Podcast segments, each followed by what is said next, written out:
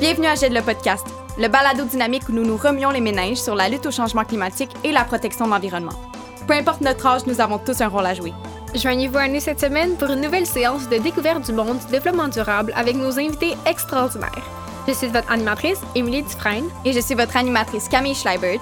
Et ensemble, apprenons à changer le monde depuis chez soi. Bonjour Camille. Bonjour Émilie. Dis-moi, de quoi allons-nous discuter aujourd'hui? Ah, aujourd'hui, on va parler des permacultures et des forêts alimentaires. Hmm, je dois t'avouer que j'ai déjà entendu le terme, mais je connais pas trop trop ça. En gros, la permaculture, c'est une façon de cultiver et d'aménager son terrain dans le but de simuler un écosystème naturel. Ça se base à la fois sur l'écologie et les connaissances traditionnelles.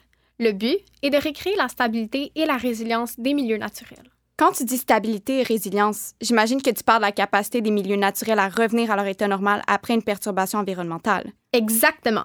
En plus de ça, la permaculture a aussi pour objectif de favoriser le maintien de la biodiversité et de limiter l'intervention humaine dans son entretien. Ça m'a l'air un peu large comme concept. Oui, effectivement, c'est une ombrelle qui couvre beaucoup de méthodes différentes. J'imagine qu'une forêt alimentaire, ça entre là-dedans, non? Bien vu. En as-tu déjà entendu parler? Je crois bien que oui, mais il me semblait qu'on devrait plutôt dire forêt nourricière, non? Tu as raison, c'est une autre façon de le dire. C'est traduit de l'anglais food forest, donc la version française peut varier. On peut alors l'appeler forêt alimentaire, forêt nourricière ou même jardin-forêt comestible. Ça vient d'où cette idée-là? Ça vient de Robert Hart, un horticulteur britannique pionnier des forêts alimentaires en milieu tempéré, et de son collègue James Sholto Douglas, un expert en agroforesterie. Mais à la base, Hart et Douglas se sont inspirés du livre La culture des arbres, une agriculture permanente, publié dans les années 1930 et écrit par Tohoyuko Kagawa, un homme de lettres japonais.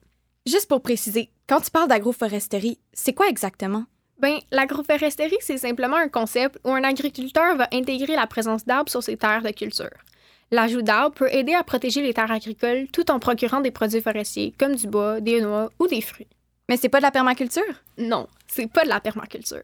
Le but de l'agroforesterie, c'est de profiter des avantages de la présence d'arbres, mais sans tenter d'activement recréer un écosystème sur son terrain.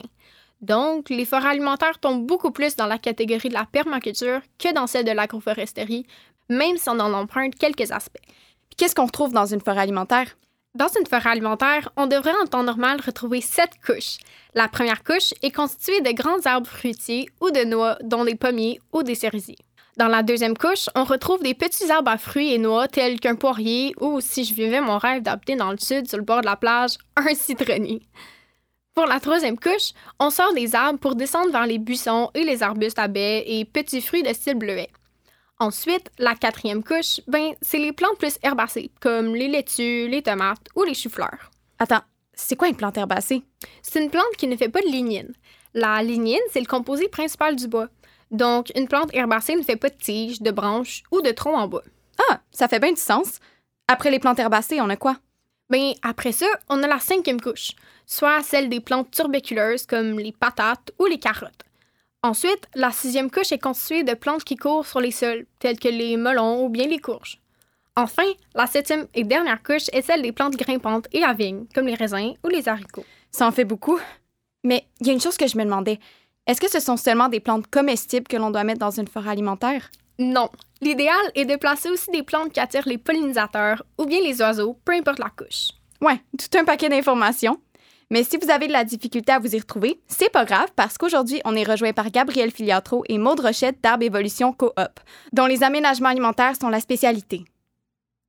Bonjour et bienvenue à GED, le podcast. Je suis votre autre, Elisabeth Guillet-Beaulieu, et aujourd'hui, nous allons aborder le sujet des forêts alimentaires avec Gabriel Filiatro et Maude Rochette, deux employés de Arbre Évolution la coopérative. Bonjour Maude, bonjour Gabriel. Bonjour. Donc, euh, Gabriel, Maude, vous êtes toutes les deux des employés de Arbre Évolution la coopérative. Est-ce que vous pourriez nous parler un petit peu de ce que vous faites euh, chez Arbre Évolution?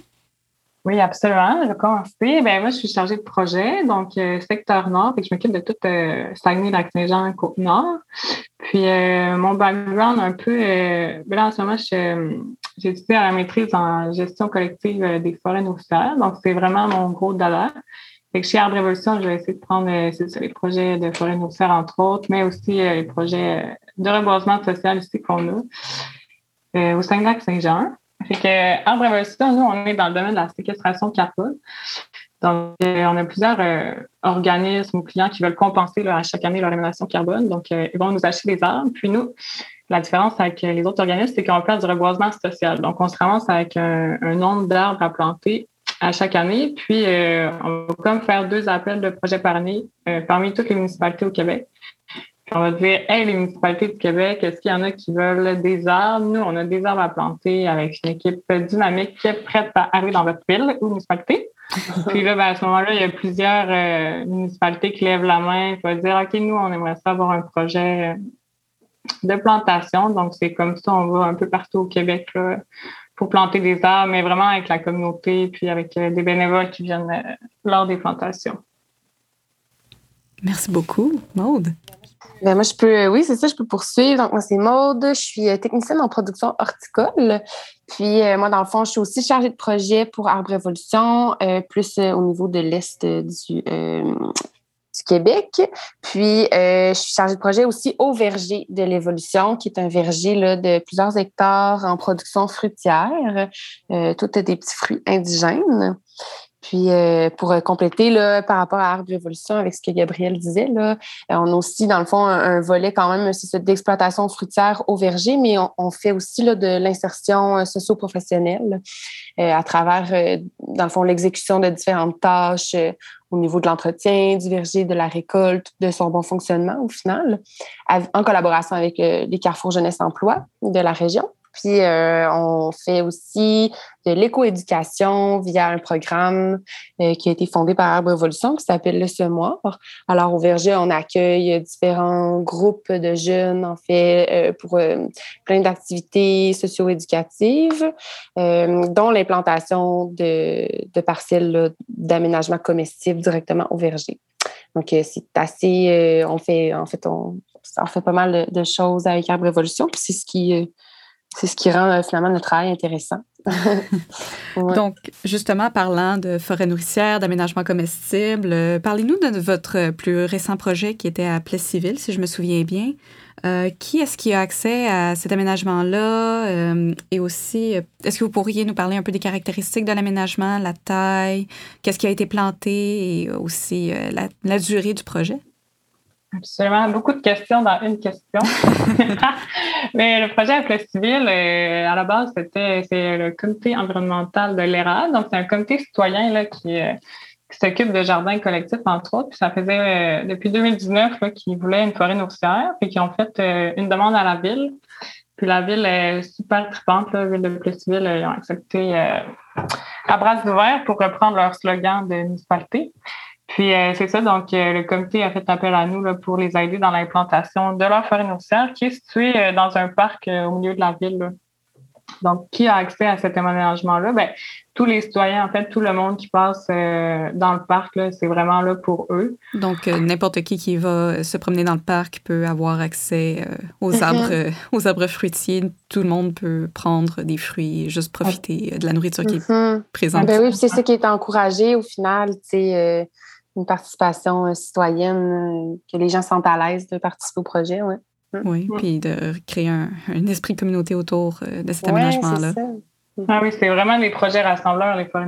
Les gens sont vraiment au rendez-vous. Même qu'à Plessis, on a fini une journée d'avance la plantation, tellement il y a du monde. ouais. On peut peut-être expliquer c'est quoi une forêt nourricière aussi?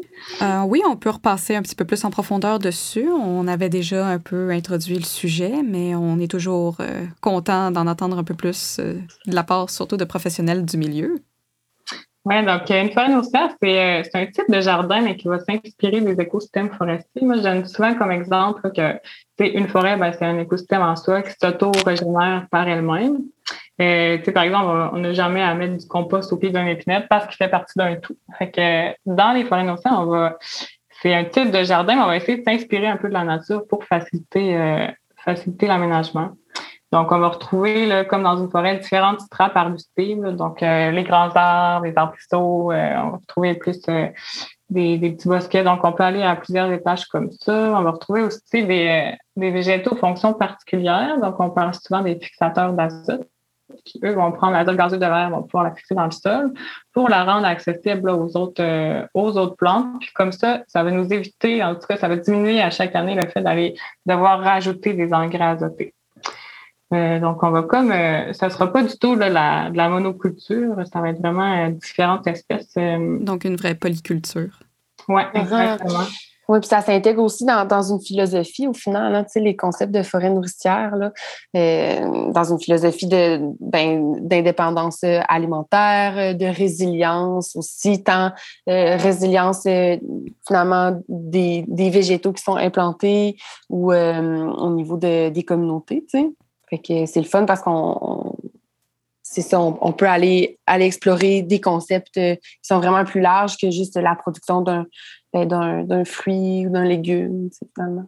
Mais il faut quand même prendre en compte qu'une forêt, on va dire, naturelle, va prendre euh, des années et des années avant de se mettre en place et d'avoir un écosystème qui va s'autoréguler et qui va devenir stable et quand même résilient. Donc, un, aménagement alimentaire, euh, que ce soit une forêt nourricière ou quelque chose d'un peu plus petit, euh, ça prend environ combien de temps avant de recréer ce type de fonctionnement-là, avant d'adopter son propre écosystème, si on veut?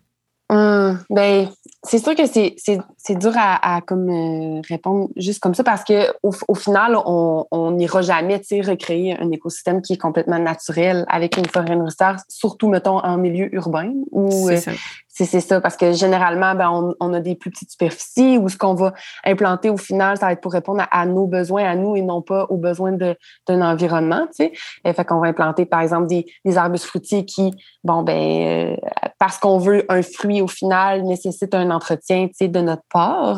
Fait que je pense que c'est il faut quand même garder dans l'idée que euh, si on, veut, suite à l'implantation de nos végétaux, euh, avoir une récolte, puis pouvoir en profiter, euh, ben, ça prend un, entretien quand même, un minimum d'entretien. Fait qu'on sera pas dans la, on sera jamais dans l'autonomie comme complète de notre Mais c'est sûr que, mettons, quand on implante dans les forêts nourricières des végétaux qui, par exemple, vont avoir le rôle de, euh, de faire une couverture au niveau du sol pour bloquer les mauvaises herbes, ben, on peut parler, si on met de la menthe, par exemple, qui est très envahissante, euh, de, je sais pas moi, peut-être deux, trois ans avant qu'elle couvre comme la superficie désirée puis qu'elle fasse son travail. C'est peut-être plus aussi individuellement, tu chaque végétaux, euh, quand il va comme se développer, prendre sa, pleine grandeur, ben euh, généralement c'est c'est ça, c'est quelques années avant que, par exemple, il y ait un effet sur bloquer les mauvaises herbes ou fixer l'azote aussi. Tu sais, euh, le caragana, il fixera pas l'azote à sa première année d'implantation. Tu sais, ça va y prendre euh, peut-être deux trois ans avant de donc, les effets recherchés dépendent vraiment, pour la durée, en tout cas, de l'implantation de l'effet recherché, ça prend, ça dépend vraiment du végétal et. Oui, c'est ça, puis, de, de, ce qu'on veut faire de, de notre aménagement, tu sais, parce que on peut, tu sais, finalement, on, peut dire forêt nourricière, mais on peut aussi dire aménagement comestible, tu sais, dépendamment de, nos objectifs. Tu on peut euh, choisir euh, d'être plus dans l'aspect de productivité, de dire, OK, ben moi, je souhaite vraiment, à la fin de mon année, euh, récolter assez de petits fruits pour les congeler, puis manger ça pendant l'hiver, par exemple. Bon, ben à ce moment-là, on ne traitera pas l'aménagement ou la forêt nourricière de la même façon que si on, on se dit, ah, ben moi, je fais ça pour la biodiversité, tant mieux si j'ai une petite récolte, tu sais. Mm. Fait que, ouais. Donc, à euh, prendre en compte. En, général, lorsque vous, installez un projet d'aménagement alimentaire ou une forêt nourricière, euh, est-ce que c'est plus dans l'optique, est-ce qu'on veut vraiment faire de la récolte et est-ce qu'on veut produire de la nourriture ou la majorité du temps, c'est plutôt est-ce qu'on veut obtenir des bénéfices environnementaux liés à ce type d'aménagement-là? Ça dépend vraiment du projet. C'est sûr que nous, en révolution, on est dans le domaine de l'environnement. Nous, de, de partir d'un terrain gazonné puis d'implanter une forêt nourricière, c'est sûr que ça a des bénéfices environnementaux au niveau de la biodiversité en ville, par exemple. sais, clairement, les fleurs comestibles vont attirer euh, les pollinisateurs, bon, les arbres vont pouvoir séquestrer du carbone, tout ça. Euh, c'est sûr que c'est dans une optique environnementale, mais c'est sûr que les forêts nourricières collectives sur des terrains publics, ça, c'est aussi très euh, communautaire. L'humain est très impliqué, puis ça devient un lieu. Euh, ça peut devenir en tout cas un lieu de rassemblement, un lieu de. C'est très éducatif aussi. c'est sûr qu'il va y avoir une certaine production alimentaire. Bon, ça dépend des projets, mais par exemple, à Plessisville, ça va plus éduquer les gens à en planter chez eux aussi. Là, uh-huh les, les, citoyens vont pouvoir venir récolter des. Tu sais, moi, j'en vois dans les projets, les citoyens viennent avec un petit plat, puis ils euh, sont quasiment gênés, mais ils, ramassent euh, une petite quantité, mais ça, c'est de l'éducation, parce qu'après, quand ils retournent chez eux, ils disent, tu sais, j'arrive avec un petit panier de prunes, mais si je me plante un prunier, euh, je vais peut-être en avoir plus. Tu sais, c'est quand même très éducatif. ça agit aussi un peu comme un incitatif pour faire son propre aménagement alimentaire à la maison, que ce soit un potager ou juste planter un arbre fruitier. Ben oui, tu sais, c'est motivant, là, les, les, les, gens, quand ils viennent dans, ben, quand ils viennent planter avec nous, là, ça les motive après pour ceux qui ont des espaces et qui ont accès à des terrains, à, à planter ça chez eux aussi. Là. Mm-hmm.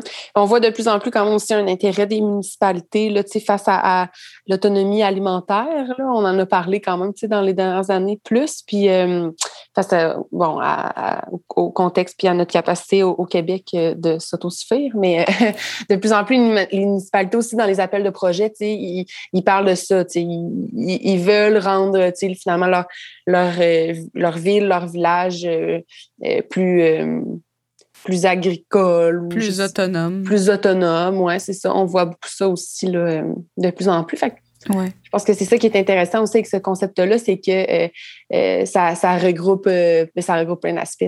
La nourriture, l'éducation. Mm. D'ailleurs, avec la pandémie, on a eu des, grosses, des gros questionnements sur notre dépendance à faire venir de la nourriture de l'extérieur du Québec et du Canada. Mm. Donc, est-ce que vous pensez que la pandémie va avoir eu un effet positif pour inciter les villes et les municipalités à installer leurs propres aménagements alimentaires, considérant que l'autonomie alimentaire risque de devenir un sujet de plus en plus important dans les années à venir? Moi, j'aime ça croire que oui. oui, c'est ça. Puis il y a des projets aussi qui peuvent être plus axés là, sur la production. Tu sais, moi, justement, avait un projet à Saint-Fabien, puis tu sais, euh, ben, peut-être que tu peux en parler. Oui, euh. oui. Mais ben, justement, dans, dans leur proposition, dans leur appel de projet à Saint-Fabien, ils, parlaient beaucoup de ça, tu sais, l'autonomie. Euh, ils disaient, ah, nous, tu sais, on, on, a envie, j'ai oublié le, terme qu'ils utilisaient, mais disaient, tu sais, on, a envie d'offrir ça à nos citoyens, qui est comme la possibilité de, de faire des, mettons, des réserves, des provisions pour l'hiver, euh, etc. fait que à ce moment-là, nous, dans ce projet-là, on est allé vraiment dans une optique plus de production. Euh, fait qu'on a comme combiné, dans le fond, l'implantation d'îlots euh, d'îlots comestibles, qui sont, c'est ça, des, des, îlots. Ben là, on a choisi un, rond, euh, un, cercle comme forme à ce moment-là, mais qui, bon, eux regroupent euh, fleurs comestibles, plantes médicinales, fleurs pour les pollinisateurs, euh, un arbre fruitier, des arbustes, etc. Donc, c'est comme une combinaison de ça euh, avec aussi des arbustes plantés en rang, vraiment dans un mode de production. Ça, ça va faciliter finalement l'entretien, le désherbage, la taille, ça va faciliter toutes les, opérations qui mènent à une meilleure production des arbustes. Euh, ça, c'est ce qu'on a choisi de faire, par exemple, pour cette, communauté, cette communauté-là qui mettait vraiment phase là-dessus. Hum, donc. Euh, vous avez mentionné les plantes médicinales. Est-ce qu'habituellement, c'est quelque chose qui est populaire chez les citoyens, euh, chez, le citoyen moyen ou. Euh? Ah, je pense que ça dépend des, des, groupes de gens qu'on côtoie. Là. Tu sais, par exemple, moi, dans ma vie, le citoyen moyen, oui, est très intéressé par les plantes médicinales. Mais non, je pense que c'est sûr qu'il y a quand même il y a beaucoup d'éducation à faire. moi, j'avais choisi beaucoup de végétaux que les gens, par exemple, connaissaient pas du tout. Tu sais. Lorsqu'on était avec les bénévoles, lors de la journée d'implantation. Mais, euh, mais ça reste des, choses, des concepts quand même très simples au final. On, on récolte les, feuilles, les fleurs, euh, on, met ça, on met ça dans l'eau pour faire des tisanes, par exemple. ça reste quand même des choses qui sont faciles, je pense, à, apprendre puis qui peuvent aller piquer la curiosité des gens. Est-ce que vous avez un exemple de plante comme ça qui, qui est peu commune et que les gens ont découvert à travers vos projets? Euh, ben, par exemple, ben, c'est pas si c'est quand même assez connu, mais tu sais, moi, j'ai implanté, par exemple, de l'agastache puis de l'hysope, qui sont deux plantes médicinales, mais qui sont aussi très mellifères, donc super euh, euh, intéressantes pour les pollinisateurs. Je pense que l'hysope, c'est quand même moins connu, là. Puis c'est une plante qu'on va récolter la, la, sommité florale, puis les, les, les feuilles, et puis qu'on va faire en infusion. Mm. Donc, on fait un thé avec. Oui, c'est ça, on fait une tisane. Oui, c'est ça, exact. C'est bon pour euh, euh, quand on a des rhumes, par exemple, ou pour le système immunitaire. Mm. Mm. Mais je pense aussi à la révolution, ce qui est le fun, c'est qu'on va s'adapter euh, un peu aux besoins là, de la communauté. Mm-hmm. Si le comité ou en tout cas les personnes qui mettent en, qui, qui lèvent la main pour le projet veulent. moi, ça m'est arrivé, par exemple, dans des projets que c'était plus des parents impliqués. Puis eux, ils voulaient une certaine facilité d'accès. Ils voulaient que il y avait des, des arbustes, mettons l'aronie, tu sais, qui demandent une transformation pour qu'elle soit bonne. Tu sais, eux, ils voulaient pas des trucs compliqués, ils voulaient des trucs, des, des, végétaux quand même connus que les enfants allaient pouvoir récolter comme ça, là, rendus sur place. Fait que je pense que les aménagements vont aussi dépendre là, de... De la communauté ou est-ce ouais, exactement. Exactement. Vous avez mentionné beaucoup d'effets euh, positifs pour l'environnement de ce type d'aménagement-là, tels que l'attraction des pollinisateurs. Est-ce que vous pouvez nous, expliquer euh, un peu plus en profondeur quel type euh, d'effets bénéfiques pour l'environnement est-ce qu'on peut retrouver dans ce type d'aménagement-là? Oui, ben c'est ça. On a, on a dans le fond tout ce qui est par rapport à, fournir euh, de la nourriture finalement pour euh, les insectes pollinisateurs, pour toutes les, autres formes de vie aussi au final qui contribuent. Il n'y a pas juste hein, les, les, les, abeilles ou les bourdons qui, font de la pollinisation, il y a plein d'autres insectes. mais ben, il y a des effets au niveau de la, la, séquestration de carbone, ça c'est certain. Est-ce que vous pourriez nous expliquer un petit peu plus en profondeur ce qu'est la séquestration de carbone pour nos auditeurs? Oui, ouais, en fait, c'est tout le potentiel qu'un arbre a à séquestrer du carbone. Donc, il va emmagasiner le carbone. Fait que la partie qui va emmagasiner dans l'arbre, elle sera comme plus, euh, donc, plus dans l'air. Parce qu'on sait mm-hmm. qu'il y a trop de, de CO2, entre autres. Hein. Mm-hmm. c'est ça. Quand on parle de carbone, on parle de CO2. C'est lors du, processus de la euh, photosynthèse que l'arbre, lui, dans le fond, il consomme le CO2 puis qu'il rejette de l'oxygène. Quand on dit les arbres, c'est les poumons de la planète, ben ça se fait lors de la photosynthèse. Puis euh, par la suite, ce carbone-là, finalement, il se retrouve dans le bois, dans la lignine de l'arbre, puis il n'est plus dans l'environnement. Mm. Si je me trompe pas, la lignine, c'est le composé qui fait le bois, au fond. Oui, c'est ça, exact. Ouais. Mm. Il y a aussi la portion sol qu'on peut parler. Euh, ah. euh, un sol où est-ce qu'on trouve juste du gazon, mais, parce que le sol va emmagasiner aussi du carbone via les, racines, entre autres. Euh, si on prend un terrain gazonné versus un terrain qui a des, des arbres, des arbustes, des arbrisseaux, des, des fils verts, tout ça, le sol devient riche, très riche. Là. Ben, il, emmagasine du carbone, mais aussi avec tous les, micro-organismes qui sont là, ça, ça crée une vie dans le sol, ça, ça a des bienfaits environnementaux euh, mm-hmm. considérables. Mm-hmm. Au niveau aussi de, la chaleur, hein, quand on, dit qu'en ville, par exemple, il y a des îlots de chaleur vraiment marqués, ben, parce qu'il y a moins de végétaux, il y a moins de rétention d'humidité. Puis aussi euh, les... matériaux de construction qui sont plus sombres et qui absorbent beaucoup plus la chaleur. Oui, c'est ça. Fait c'est sûr que dès qu'on implante des végétaux aussi dans un milieu urbain, ben, les végétaux, eux, ils libèrent de l'humidité avec leurs feuilles, mais finalement, ils, en conservent aussi à travers juste leur cycle de vie. Là. Fait que ça aussi, ça, ça peut être vraiment intéressant. Euh, puis c'est pas juste pour. Tantôt, on parlait des insectes, mais c'est pour toutes les autres formes de vie aussi. Ça peut fournir euh, de la nourriture, puis des petits environnements, des cachettes, des petites maisons à plein d'autres formes de vie aussi qu'on qu'on souhaite avoir au final, tu sais, euh, à nos côtés. c'est vrai qu'on est mieux tout seul, euh, les humains. ne Faut pas oublier la biodiversité qui vit tout autour de nous, même en milieu urbain. Oui, c'est ça. Ben oui, oui. Puis du côté social, l'implantation d'un aménagement alimentaire, habituellement, est-ce que ça va apporter des changements positifs euh, vraiment à long terme au niveau de la communauté? Est-ce que les gens vont vraiment avoir un effet positif à retirer de tout ça? Tellement. voilà, ouf, j'ai vu, ben écoutez, j'ai vu euh, deux, plusieurs projets, là, euh, certains qui marchent super bien, d'autres qui marchent moins bien, mais pour ceux qui marchent super bien, euh, oui, oui, là, les petites communautés dévitalisées, j'en ai vu, là, à, suite à l'implantation d'une forêt nourricière, où est-ce qu'il y a eu de l'animation puis l'éducation faite au public par après, là, que les gens étaient au rendez-vous, qui en ont planté par après chez eux, pense entre autres à Saint-François de Sales, euh, c'est un projet de recours, là, pas la révolution, mais que les, bienfaits sociaux, euh, c'est vraiment hallucinant. Là. Ils ont transformé leur camp de jour en camp de jour horticole. Euh, ça a été le début d'une grande sensibilisation puis d'une vie. Là. Peut vraiment, des fêtes des récoltes, j'en ai vu des dynamiques là, tripantes. Il se passe de quoi là, au niveau de la communauté. Là? Ouais. Parmi euh, les projets de Arbre Révolution Coop, je sais que vous en avez environ 17 d'accomplis jusqu'à présent. Euh, est-ce que vous pouvez... Quel a été le plus gros projet de votre coopérative euh, en termes d'aménagement alimentaire? Est-ce que vous pourriez nous en parler un peu? Oui, le plus gros projet, en fait, c'est la reprise d'un verger de 4, un petit peu plus de 4 hectares situé à Sainte-Louise, en Chaudière-Appalaches. C'est le verger de l'évolution dont je vous parlais tout à l'heure. on a, dans le fond, plus de 2000 arbustes fruitiers, toutes considérés comme des PFNL, des produits forestiers non ligneux. Ça, c'est des arbustes, dans le fond, qui sont indigènes d'ici, donc qui euh, sont vraiment adaptés au climat. Euh, au Québec. Donc, on a entre autres de l'aronia, de la viorne trilobée, mieux connue sous le nom de pembina.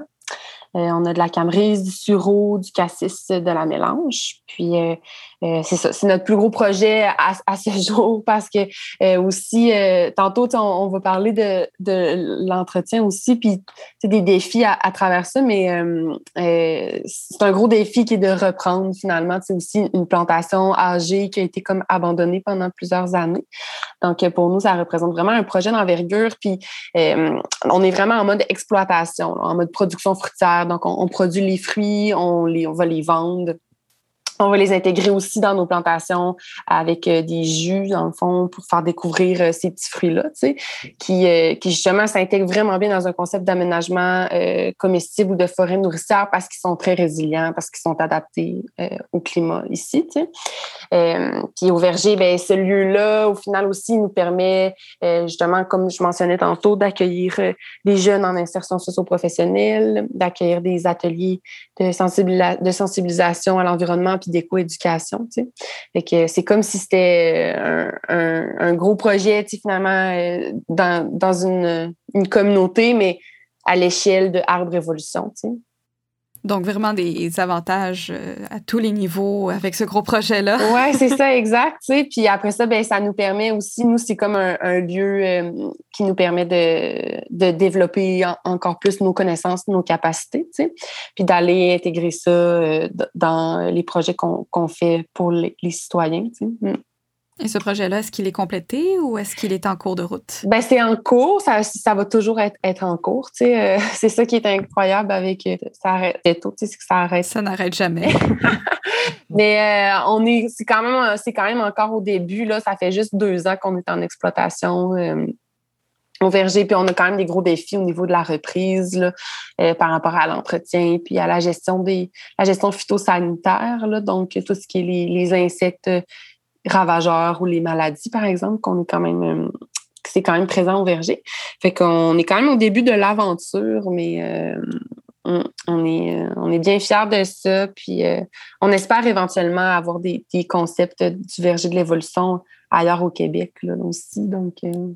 D'ailleurs, comment est-ce que vous faites pour gérer les pestes que vous rencontrez dans votre verger, que ce soit des insectes ou des maladies pour les plantes? Mm-hmm. Bien, là, nous, au verger, on est certifié biologique. Euh, par contre, même quand on, par exemple, dans, dans un projet d'aménagement comestible ou d'une forêt nourricière, euh, même si ça ne sera pas certifié biologique, euh, on va toujours avoir des recommandations qui vont en ce sens. Là. mais donc, pour l'instant, c'est de la gestion avec la taille. les ennemis auxquels on fait face en ce moment, il n'y a pas vraiment de traitements qui sont homologués dans le biologique. là, je parle de la saperde du pommier, qui est une qui est un insecte qui ponce à larve dans les vieilles branches des arbustes. La larve se développe à l'intérieur puis mange euh, l'intérieur de la branche, donc là-dessus, et tue euh, en même temps la production euh, des fruits. Donc, vous vous en débarrassez en taillant les, les branches qui ont été infectées. c'est pas facile. non, ça doit pas. non, c'est ça, c'est vraiment difficile. Mais sinon, euh, euh, on va y aller avec des applications de, de, produits qui sont homologués dans le biologique, comme le cuivre ou le soufre pour euh, d'autres, d'autres types de maladies ou d'insectes, par exemple. Puis, on peut faire ce genre de recommandations-là aussi dans des projets, là, dans des projets dans les municipalités, dans le fond. Donc, on va rentrer dans une autre question. Arbre Évolution Coop, vous avez beaucoup de projets à votre actif, mais qu'est-ce qui est prévu pour le futur? Est-ce que vous avez des projets qui sont sur le point d'être mis en marche, euh, dont vous voulez nous parler? Et mon Dieu, il y a beaucoup de projets. le plus intéressant. Ouais, c'est ça. Oui, je sais comme pas de, de quel exactement. Mais toute la, partie éco-éducation, ça prend une grosse place. Là. Euh, par rapport au verger aussi, ce qui est important de mentionner, c'est tout le volet éco-éducatif. Donc, euh, on a des un programme qui a été développé par notre collègue Marc-Claude, entre autres, mais c'est des jeunes du primaire des classes qui viennent trois ans de suite euh, implanter et entretenir leur parcelle de forêt Puis à ça est tout lié à un programme là, pour les enseignants. Euh, c'est vraiment un programme qui correspond là, euh, aux compétences du ministère de, l'éducation. On pourrait en parler mieux que moi, mais ça, c'est un super beau projet là, qui, je pense, qui va aller de l'avant, qui pourrait être développé ailleurs aussi au Québec pour les, classes primaires et les profs qui sont intéressés d'y accéder. Jusqu'à présent, vous avez mentionné beaucoup l'éco-éducation, la sensibilisation environnementale, l'éducation face euh, aux questions environnementales, mais euh, vous mentionnez ça beaucoup avec les jeunes. Est-ce que vous pensez que les adultes des communautés où on met ce genre d'aménagement-là vont aussi retirer euh, des leçons de ce type d'aménagement-là? Est-ce que vous pensez que la sensibilisation se rend aux autres classes d'âge? Ben oui, absolument. Là, tu sais, mettons, à Plessisville, c'était du monde, dans vingtaine, trentaine, là. Fait que, tu sais, c'était, pas des enfants euh, nécessairement. Mais c'est sûr qu'en visant les enfants, ben, tu sais, c'est comme la génération. Euh, c'est la prochaine génération. C'est sûr, là, ouais. C'est ça. Puis c'est une manière aussi de rejoindre les parents, des fois, là, dans certaines activités, plus avec, par exemple, les camps tu sais, il y a des lettres dédiées aux parents, puis on reçoit ensuite des feedbacks des parents, tu sais, que qui ont apprécié l'activité puis qui vont peut-être intégrer certaines connaissances dans leur, euh, dans leur quotidien. On se croise les doigts. Je peux peut-être parler aussi là, euh, quand même d'un nouveau projet de Arbre Révolution qui est quand même vraiment intéressant. Là. On parlait de, de séquestration carbone euh, tout à l'heure. Et là, on lance cette, cette saison même, je pense, un, nouveau, un nouveau volet de Arbre Révolution qui s'appelle Carbone euh, c'est ça, carbone riverain. Puis euh, c'est vraiment intéressant là, parce que ça va combiner finalement. Euh, en fait, c'est que ça, ça, va offrir une solution un peu à tant un, une problématique environnementale qu'une problématique d'ordre vraiment agricole, plus technique. Dans le fond, nous, on offre euh, euh, de la compensation de carbone. Donc, on offre des crédits carbone euh, associés aux arbres, aux arbustes et même aux plantes herbacées de plantation qu'on va faire en milieu de bande riveraine, donc en milieu agricole. Euh, je peux peut-être expliquer c'est quoi le concept un peu d'une bande riveraine. Finalement, là, c'est. En fait, euh, avant d'expliquer le concept d'une bande riveraine, peut-être juste expliquer qu'est-ce qu'un crédit de carbone pour nos auditeurs. Ah, OK, bien sûr.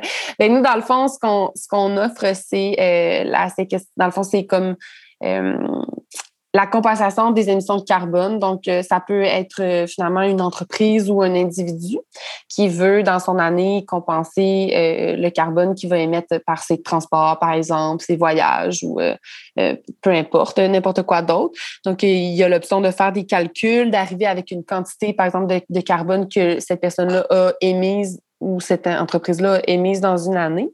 et puis par la suite, acheter finalement un nombre d'arbres qui correspond à, euh, la compensation pour ces émissions-là. Donc, euh, un, nombre d'arbres X qui va, euh, au fil de sa vie, séquestrer cette quantité de carbone-là. Souvent, c'est en tonnes. Concrètement, c'est super accessible aux citoyens. Là. Pas besoin de faire ses propres calculs. Là. On c'est ça. site internet euh, calculcarbone.org. Par exemple, si quelqu'un est fait un voyage au Mexique, puis qu'il vient me dire mon, mon vol d'avion, il a quand même émis beaucoup de gaz à effet de serre. Fait que j'aimerais ça compenser pour ça. Fait que là, ça va sur calculcarbone.org, rentre, euh, bon, je sais pas, je sais même plus exactement le kilomètre ou. En tout cas, rentre, les, les questions sont super simples. Là, ça, ça dit, bon, ben, ça prendrait, je sais pas, 40 heures pour compenser ça. Fait que là, pouf, tu payes 40 heures à Révolution, puis là, nous, ces arbres-là se ramassent dans des projets. Mm-hmm. compenser ces émissions, ça peut être super simple. Oui, oui, c'est ça, c'est très simple au final. Puis euh, c'est ça qui est intéressant avec, avec notre concept. Mais euh, puis là, ben, c'est ça. Avant, ces arbres-là qui étaient achetés par euh, les, les, gens qui souhaitent compenser leurs émissions, ben, ils étaient plantés dans nos projets de reboisement sociaux, donc dans les projets avec les municipalités, comme on parlait tantôt. Mais là, c'est ça, ça va être ça va être une nouvelle façon finalement pour nous de planter les arbres, soit en milieu agricole, pour essayer de contrer l'effet d'érosion, dans le fond, des euh, des, berges ou des terres euh, le long de cours d'eau. Donc, euh, quand on parle d'une bande riveraine, finalement, on parle d'une zone tampon entre une culture, par exemple un, producteur de céréales, au lieu qu'il ait cultivé son champ jusqu'à la limite du champ avec un cours d'eau, qui va euh, finalement, créer de l'érosion, ça va créer aussi de la sédimentation dans les cours d'eau, ça va créer de l'eutrophisation euh, des cours d'eau. Ben là, euh, enfin, on va aller implanter une bande tampon de 5 mètres dans notre cas, qui, elle, va comme créer un effet de, rétention du sol, mais aussi de rétention des, éléments fertilisants, par exemple, qui sont mis dans les champs. Euh, ça va créer des, impacts aussi bénéfiques pour la biodiversité dans un contexte agricole. Donc, euh, puis le, ce qui est intéressant aussi avec ça, c'est que grâce à la, dans le fond, à, à, nos bailleurs de fonds, un peu qui sont les compensateurs carbone, ben nous, on, est en mesure d'offrir une compensation financière aux, agriculteurs pour la perte de superficie cultivable, dans le fond. C'est comme une combinaison qui est vraiment intéressante parce que ça a un impact super positif sur l'environnement, euh, ça séquestre du carbone, mais aussi ça permet à un agriculteur qui, des fois, sont, sont dans des réalités vraiment difficiles, tu sais, que c'est pas qu'ils veulent pas nécessairement euh, avoir une bande riveraine, mais c'est qu'ils peuvent pas se permettre de perdre des sous reliés à une superficie cultivable. Donc là, ça vient euh, aussi, ça vient compenser.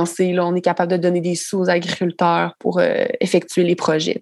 Donc, ce projet-là, par contre, ressemble beaucoup plus à de l'agroforesterie qu'à de la permaculture, comme ce qu'on retrouve dans les aménagements forestiers. Euh, ben, les aménagements comestibles. Oui, ben, c'est que des fois, on dirait qu'on on, peut mettre des mots ou on peut ne pas en mettre aussi des mots sur, un, sur une situation. Là, euh, l'agroforesterie, c'est quand même, euh, il y a quand même un volet d'exploitation euh, plus élevé que nous dans notre cas où c'est n'est pas nécessairement dans le but d'exploiter la bande riveraine, c'est vraiment dans le but de, de, la mettre en place puis par la suite que celle-là, que la bande riveraine ait un, effet positif sur l'environnement. Fait que je pense que ça se rattache plus à, à des valeurs de permaculture puis de, de forêt nourrisseur, mais bon, mais c'est quand même ça dans un sens où on va retrouver toutes les strates, les l'herbacée, l'arbustif puis l'arbre. Mais euh, peut-être qu'il n'y a pas de terme encore qui existe aussi pour ce genre de. peut-être qu'on va l'inventer avec ce projet-là, qui sait? Puis d'ailleurs, je vous ramène sur le sujet euh, des forêts alimentaires et des aménagements comestibles. Euh, vous avez parlé comme quoi vous espérez que ça encourage les gens à planter chez eux un potager ou un arbre fruitier lorsqu'il y a un type d'aménagement comme ça dans leur ville. Euh, si jamais ils décidaient de recréer ce genre de principe-là chez eux, comment est-ce qu'il faudrait s'y prendre? Quelles plantes est-ce que. Comment est-ce qu'on choisit nos plantes? Quelles plantes est-ce que vous conseilleriez selon le climat? Donnez-nous euh, quelques trucs et astuces euh, pour. Euh, ouais, ben, moi, le premier truc que je donne, c'est hyper simple, c'est d'y aller avec des espèces que les gens ont envie de manger. Fait que, tu sais, je pense que d'avoir du plaisir dans, dans, dans ce qu'on plante, c'est très important pour la suite aussi. Fait que, il y, a, comme pas de, de règles, ben, en tout cas pour mon point de vue à moi, pas vraiment de règles à suivre. Tu sais, je pense qu'on peut y aller avec des espèces que les gens ont envie de planter chez eux, ont envie de manger. Ensuite de ça, c'est sûr qu'il y a des, il y a des livres un peu qui expliquent comment s'y prendre puis tout ça, mais je pense que c'est ça d'y aller avec les espèces euh, que vous avez envie. C'est très important. Puis euh, c'est sûr qu'il y a des éléments, bon, le, sol, l'ensoleillement, le vent, tout ça, c'est à considérer, mais je pense qu'il y a les, ben, les pépiniéristes souvent connaissent euh, leurs espèces. Donc, si un citoyen a un goût de, je sais pas, avoir un, poirier, mais tu sais, peut se rendre euh, aux pépinières du coin, puis parler de ça avec le pépiniériste, puis voir si ça fit avec son contexte à lui ou non. Oui, il n'y a, pas non plus de superficie là, minimum tant que ça. Là. Ben, je veux dire, s'il y a un demi-mètre d'espace, c'est peut-être un peu petit. Quoi qu'il rentrait un plan de bleuet, sûrement. ça. Donc, la, la, superficie importe peu, ça dépend vraiment de ce qu'on a chez soi et aussi euh, de ce qu'on veut planter. Exactement. Puis je pense que la, technique des petits pas peut être plus. Euh, peut rapporter plus de, de, bienfaits, dans le sens que si euh, on, quelqu'un plante beaucoup de végétaux en un an, ben, l'année d'après, ça se peut que ça soit difficile à gérer, puis que là, il y a, je sais pas l'apparition de maladies, que ne savent pas trop comment se prendre, tout ça. Mais quand on y va avec un arbre, quelques feuilles d'herbe, des fleurs comestibles, euh, deux, trois arbustes, euh, ça peut quand même bien se gérer. Puis c'est fun aussi à voir aller quand c'est petit. On a plus le temps d'observer, plus le temps de, de comprendre comment ça se passe. Puis, euh, mhm. Puis on, on, on, vit quand même dans une société en ce moment où l'accès à l'information est facile. Là, mm. Je pense que justement, dès qu'on on, on établit ce qu'on a envie de manger, ce qu'on a envie d'essayer, ben après ça, c'est d'aller chercher de l'information par rapport à chaque plante, chaque arbre, chaque arbuste. Ça peut être vraiment intéressant puis formateur. Puis d'où l'intérêt de commencer petit, justement, quand on n'a pas énormément de connaissances. Parce qu'on n'aura peut-être pas le temps d'aller chercher de l'information sur 50 différentes sortes d'arbustes, mais sur 5, oui.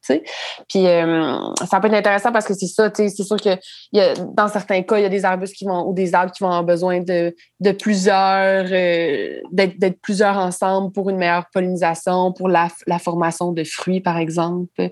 Euh, certains arbres, certains comme Gab a dit tantôt, certains poiriers qui poussent pas dans toutes les, les régions du Québec. Donc, hmm. Parce que c'est dur d'émettre des rectités, de dire Ah, plantez ça chez vous, tu sais, comme ça, sans, connaître le contexte, puis le, c'est ça l'endroit, dans le fond, des gens. Mais je pense que d'aller chercher de l'information, c'est vraiment la clé. Là. Mm. Mm. Je pense que la clé aussi, c'est euh, de ce que j'ai, de ce que je peux retirer de ce que vous nous dites. Euh, la clé, c'est aussi d'échelonner sur le temps ce type de projet-là, vu que c'est quand même assez massif euh, dans certains mm-hmm. cas. Les forêts nourricières collectives aussi, donc ça, sur des terrains publics qu'on va retrouver en Prestige, ben, ça peut être un lieu aussi pour aller euh, découvrir des végétaux puis dire Ah, c'est ça, je connaissais pas ça, j'aime ça, je pense que je pourrais m'en planter chez nous. Euh, puis aussi, quand on fait les, plantations là, ouvertes à, tout le monde, ben, c'est le moment aussi de venir puis s'informer puis changer de ça puis euh, en apprendre davantage. Mm-hmm. Donc, euh, vous, si vous aviez à faire un aménagement comestible chez vous, euh, une forêt nourricière euh, de taille quelconque, quels végétaux est-ce que vous, vous voudriez avoir dans votre jardin? Hmm, belle question. Moi, j'ai hâte d'être là. ben, les prunes, moi, j'aime bien ça. Là. oui, j'adore ça. Ça produit bien. Mais, mais en fait, tout, moi, je, ouais, c'est ça, je veux tout. Hmm, ouais, je pense que ce serait ça ma réponse à, moi aussi. Euh, ouais, ouais, c'est ça. Mais euh, moi, personnellement, le, le ben moi, j'aime vraiment les plantes médicinales. J'en parlais tantôt, justement, puis j'intègre beaucoup ça dans ma vie, mais le sureau, euh, pour moi, c'est vraiment intéressant ça pousse bien aussi ici. Puis euh, c'est le fun parce que ça pousse, euh, à, ça aime ça, les sols très humides. C'est intéressant parce que ça pousse dans des, dans des sols où, il n'y a pas beaucoup d'autres végétaux qui poussent. Fait quand on a, moi, par exemple, sur ma terre, euh, j'ai des zones comme très humides. Donc, c'est intéressant de pouvoir comme euh, valoriser ces secteurs-là avec une plante qui aime ça. Là. Mm. Mm. Mais moi aussi, ma réponse, ça serait pas mal, euh, pas mal ce, ce, serait le rêve idéal. Oui. Quand, on veut planter, mettons, un arbre fruitier, est-ce que vous nous conseilleriez toujours d'y aller pour des espèces indigènes au Québec? Ou est-ce que, selon vous, est-ce qu'on devrait un petit peu varier avec des espèces qui sont importées d'ailleurs, comme par exemple, dans le cas des pruniers, est-ce qu'on devrait y aller seulement avec un prunier qui vient du Québec ou est-ce qu'on pourrait en faire importer un du Japon? Ça dépend vraiment d'on est où au Québec. Euh, on parle de zones de rusticité. Là. Ça, ça veut dire, dans le fond, c'est les, les, euh, les zones au Québec qui sont déterminées par euh, la, la, la, température puis l'accumulation d'unités thermiques, qu'on dit. Donc, dans une année, la quantité de chaleur, finalement, qui est, qui est présente dans un lieu, on, va, on va quantifier ça en unités thermiques. Puis ça, ça va nous, nous donner une référence par rapport à ce qui est capable de pousser ou pas dans notre euh, dans notre zone de rusticité. Fait que ça dans dans les régions les plus chaudes, on peut se permettre euh, d'aller vraiment plus vers des cultivars euh, importés qui sont pas indigènes. Dans les régions vraiment plus fraîches, ben on a moins d'options, en fait. C'est juste ça. C'est mhm. moins de végétaux qui vont survivre euh, à, l'hiver qui est plus qui est plus froid finalement, qui est plus long. Euh, mais maintenant, quand même, c'est impressionnant ce que, ce que les recherchistes ou même les, les pépiniéristes ont réussi à faire au fil des années. Là, il y a tout le temps, tout le temps, tout le temps, de plus en plus de, cultivars différents pour un même pour un même arbuste ou pour un même arbre. Puis euh, de plus en plus, là, il y en a qui sont adaptés à notre climat qui est froid. Mais mm-hmm. c'est sûr qu'il y a comme quand une limite à ce qu'on peut faire. Puis des fois, il faut accepter que ah, ben, si on est au Bas-Saint-Laurent ou en Gaspésie, ben, on ne pourra pas avoir euh, euh, certains, certaines sortes de pommes ou certaines sortes de prunes. Mm. Mais c'est assez surprenant. Là. nous, au Stag lac on est planté des fois en zone 2B, là, puis ça pousse bien. Ouais. Il y a des poiriers qui poussent bien. 2B, euh. c'est très froid en passant. Ouais, ouais, généralement, on est autour de 4. Euh, quand on, parle Montréal, on est autour de 5, 5 à 5B. Ouais. Oui, c'est ça. Puis euh, Elisabeth, tantôt, tu as mentionné euh, le Japon, là, ça m'a fait penser aussi aux arbres à noix qui peut être super le fun aussi à planter. oui, dont on parle moins au Québec? Oui, on en parle moins, mais euh, je pense qu'on va en parler de plus en plus. Là. Puis c'est intéressant parce que c'est quand même une source de protéines euh, alimentaires qui peut être accessible euh, à la maison. Puis c'est surprenant ce qu'on peut trouver. Là, les, ben, je pense par exemple au noyer du Japon, puis en plus qui est super, qui, qui, pousse bien en zone plus froide, qui va donner des, des noix en quasiment juste un morceau. C'est super impressionnant de, de goûter cette noix-là qui est super délicieuse en plus. Puis sinon, euh, les, les aussi, euh, va avoir toutes sortes de noisetiers hybrides qui sortent, qui est super intéressant à avoir chez soi. Euh, il y a des noyers aussi plus indigènes au Québec qui vont produire, ou même les chênes, le chêne agro-fruits, donc qui va produire des glandes chênes comestibles. Fait que ça, les arbres à noix aussi, ça peut être intéressant d'avoir un petit verger d'arbres à noix chez soi. Là. Mm-hmm. Mm. Donc, on a parlé d'arbres fruitiers, d'arbres à noix. Est-ce que vous pensez que les érables pourraient facilement être intégrés dans un aménagement de ce genre-là ou est-ce que c'est trop spécifique? Est-ce que ça demande un entretien trop euh, poussé? Euh, je pense que ça se fait. Tu parles dans une forêt collective ou chez soi à la maison? Les deux. OK.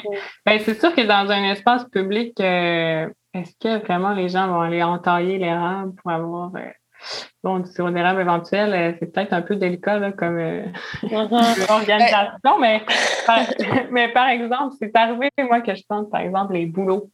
Les boulots blancs, puis tu encore là, c'est dans une optique d'éducation. Tu il va y avoir une affichette qui explique que, bon, on peut récolter la sève de, de boulot, faire du de boulot, mais tu concrètement, dans la forêt nourricière, on n'enterrera pas les érables ou des boulots. Ça va être plus comme.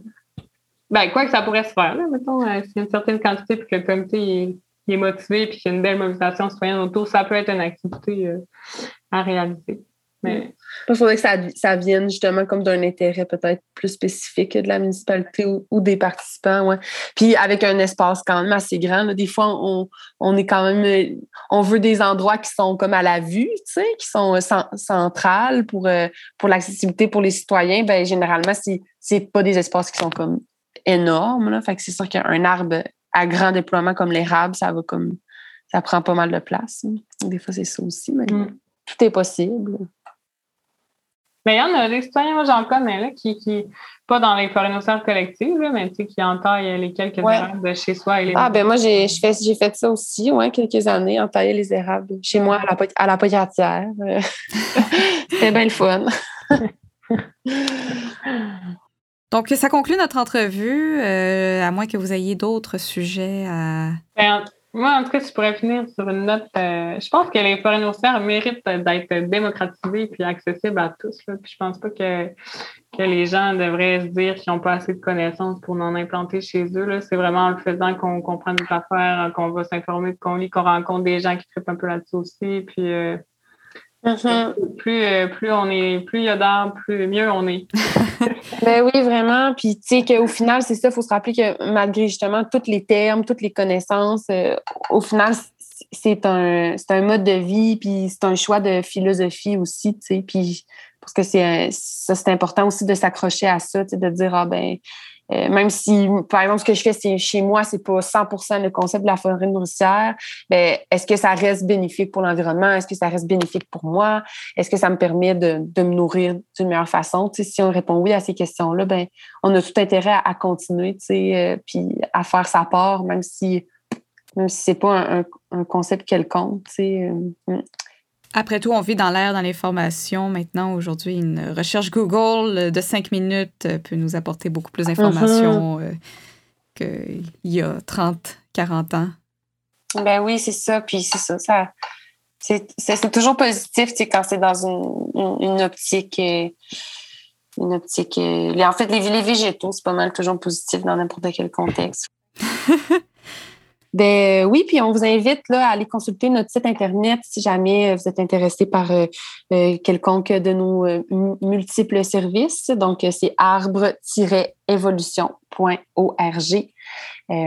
puis ça, parle en fait de tous les projets qu'on a déjà fait, tout ce qu'on offre comme service. Puis je pense que ça peut, s'intégrer dans, plein de, belles initiatives. Alors voilà. Donc, merci beaucoup, Gabrielle et Maude. Ça conclut notre entrevue pour la journée. Euh, merci beaucoup de votre présence et de vos réponses euh, éclairantes sur le sujet. Nous sommes bien contents de vous avoir reçu à GED, le podcast. Et euh, nous espérons que vous allez passer une merveilleuse fin de journée.